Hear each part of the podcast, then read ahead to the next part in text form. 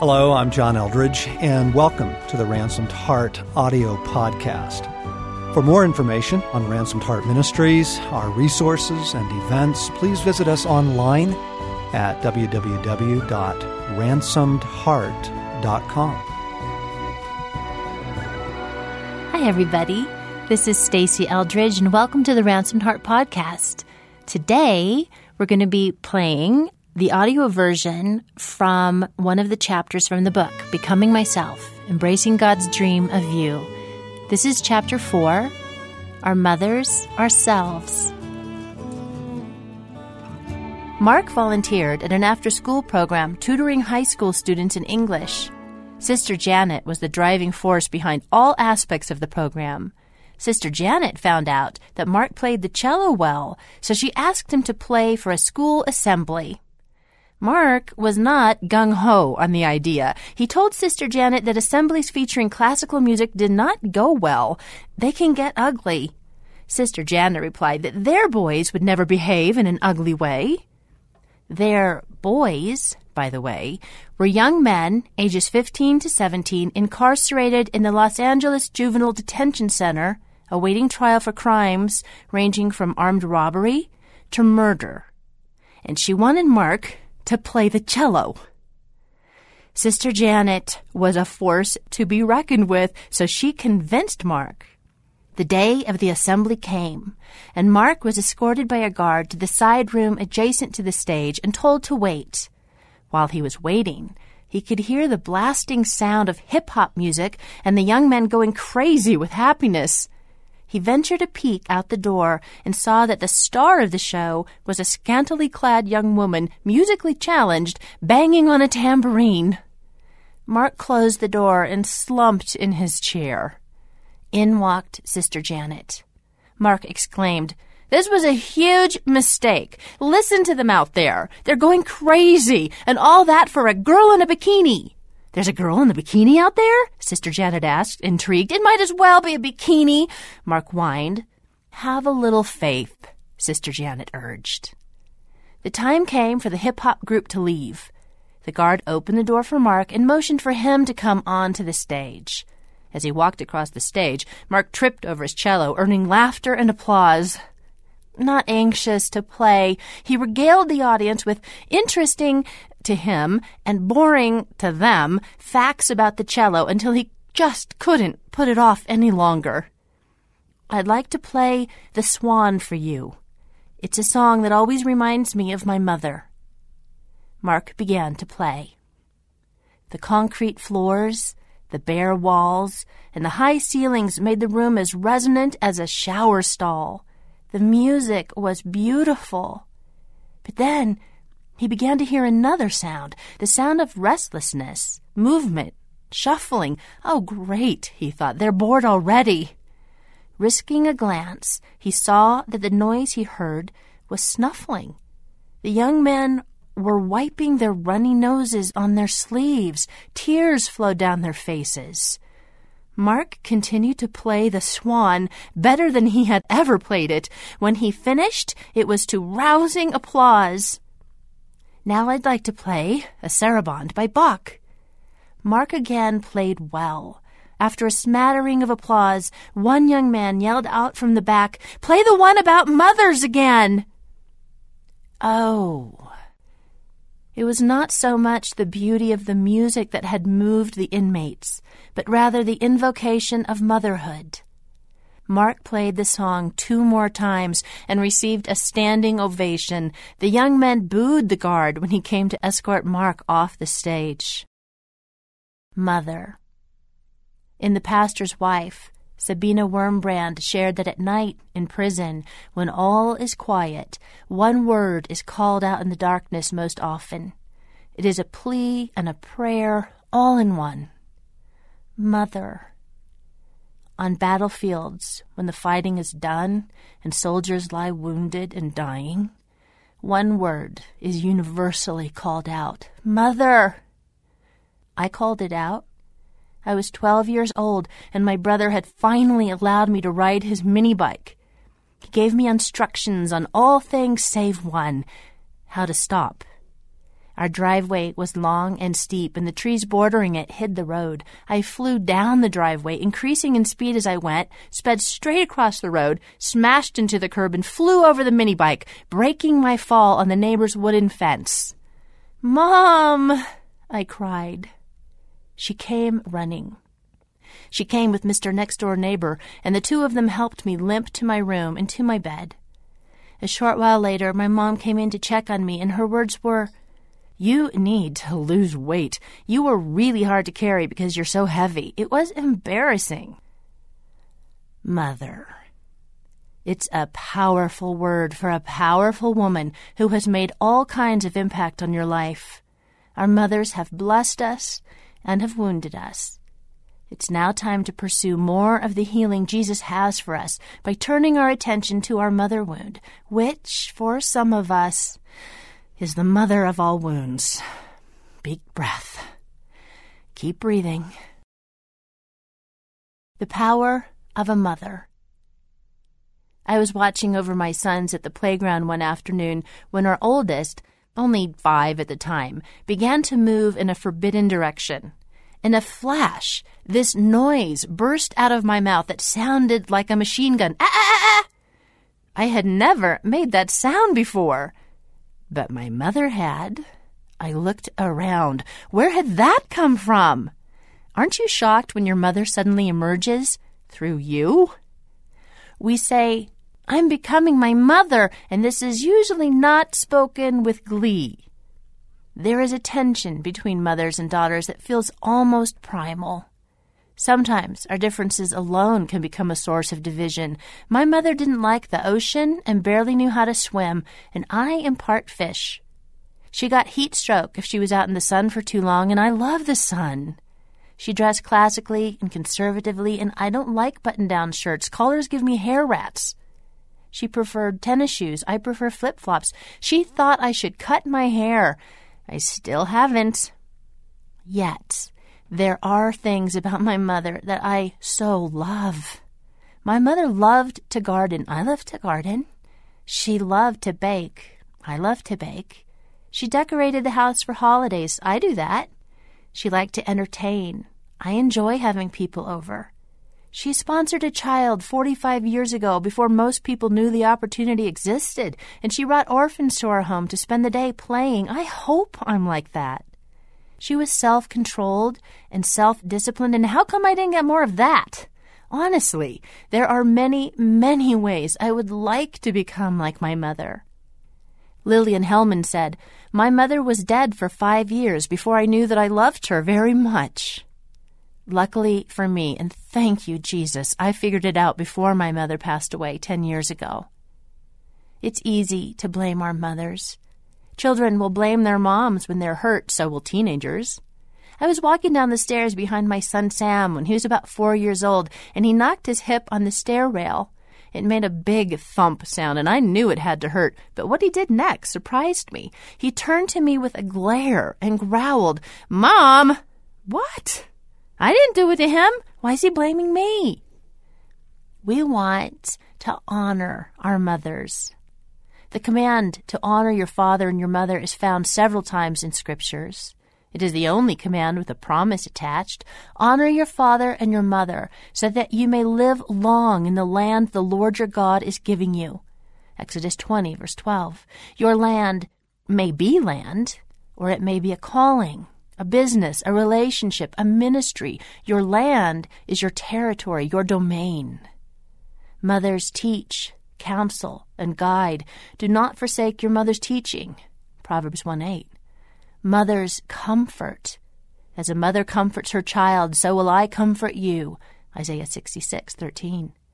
Mothers are a source of wisdom. The famous Proverbs 31 was written by King Lemuel as an inspired utterance his mother taught him. Proverbs 31 1. There is a reason Proverbs personifies wisdom as a woman. Lady Wisdom walks in grace and wisdom, purchased over decades of choices to cultivate her heart by faith. Wisdom is earned, and a mother passes her wisdom, her way, her core beliefs onto her children. I am reminded of your sincere faith which first lived in your grandmother Lois and in your mother Eunice, and I am persuaded now lives in you also. 2 Timothy 1, verse 5. Too often, we have diminished our mothers, both who they are and what they've done. We want to respect the weighty role they have played in our lives. We also need to be honest about our mothers. They have affected us far more than most of us realize. How could it be otherwise? Women are made in the image of God. Remember, God said, Let us make mankind in our image. In the image of God, He created them. Male and female, He created them. Genesis 1 26 and 27. That means that our feminine hearts find their root in the heart of our Creator God. I'm not questioning the gender of God or the fact that God is our Heavenly Father. He most definitely, profoundly is. He's not our Heavenly Parent. Father is masculine. But the Trinity, God the Father, God the Son, and God the Holy Spirit does not have a gender, but is the source of gender. There is the Father heart of God. There is also the Mother heart of God. I put some words earlier to what a mother is meant to do teach, guide, impart wisdom, comfort. Does that sound like any member of the Trinity to you? The Holy Spirit, maybe?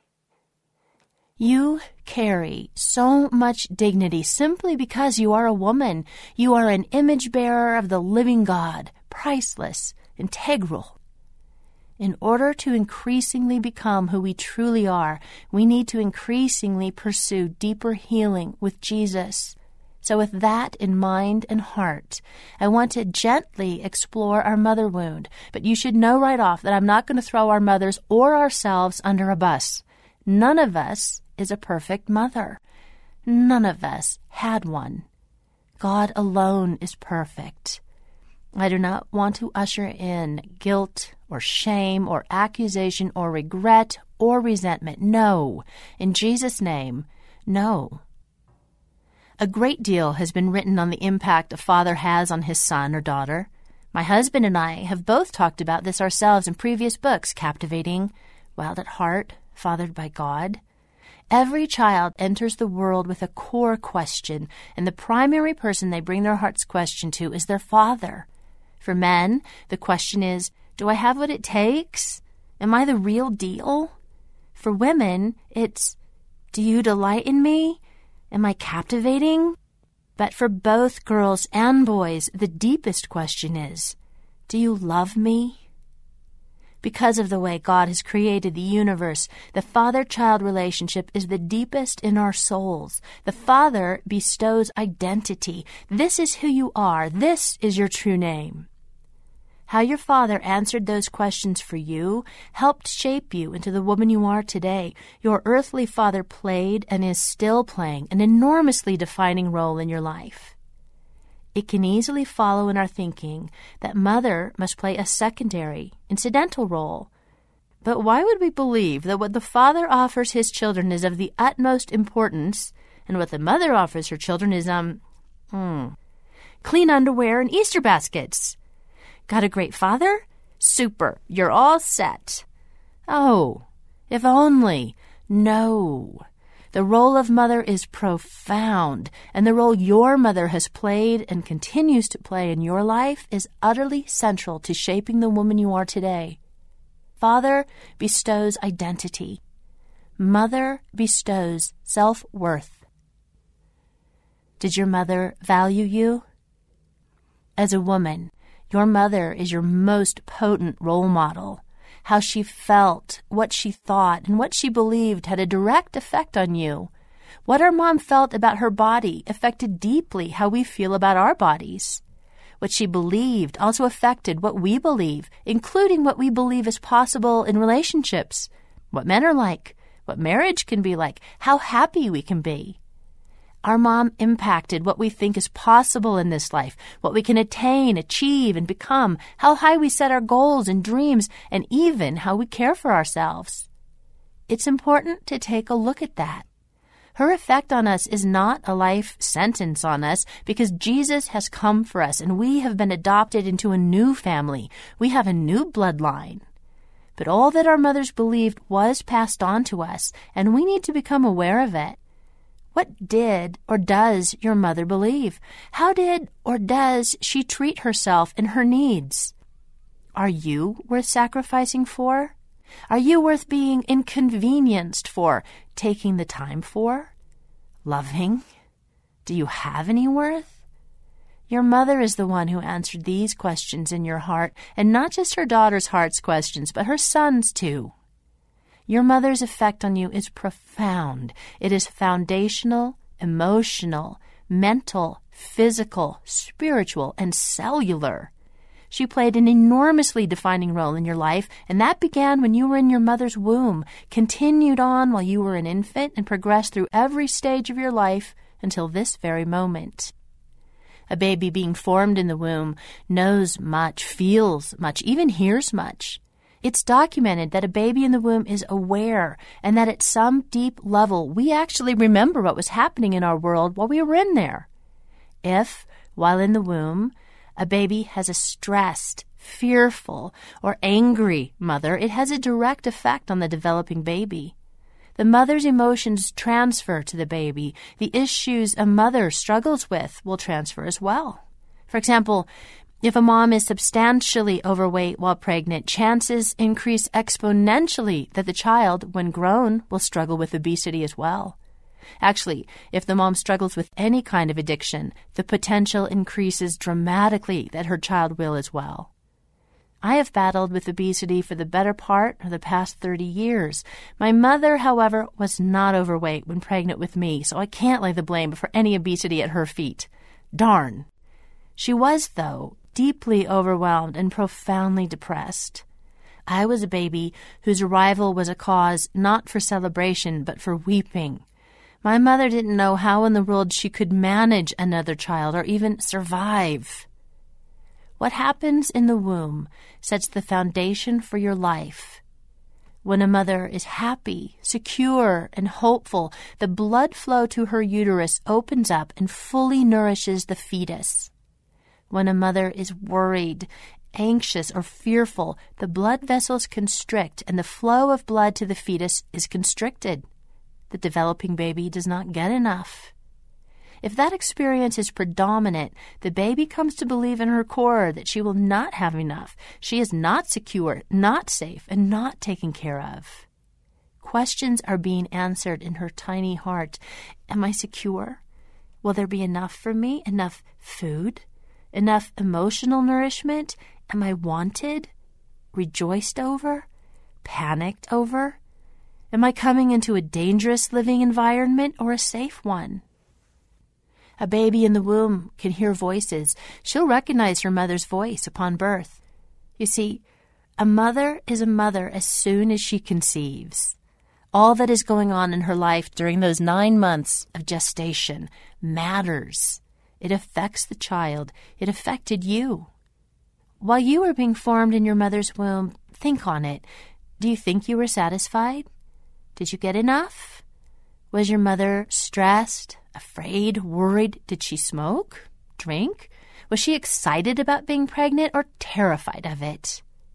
Since your mom was a human being, there were definitely times when she was stressed by the prospect of your arrival. And once their baby arrives, most mothers have moments or months of feeling pretty overwhelmed.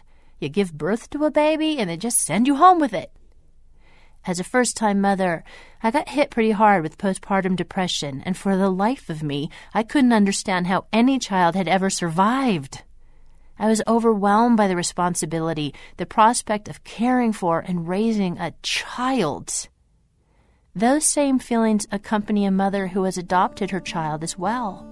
And we can safely assume that adopted babies had birth mothers who were, at times, filled with anxiety too. If you were adopted, you had a birth mother who loved you profoundly and unselfishly enough to relinquish your precious self to a family she knew could offer you what she could not. You yourself may have made that incredibly difficult and utterly loving choice. God bless you for that. God knows what that has been like. Well, that's it for today, and I hope that that stirred some things in you.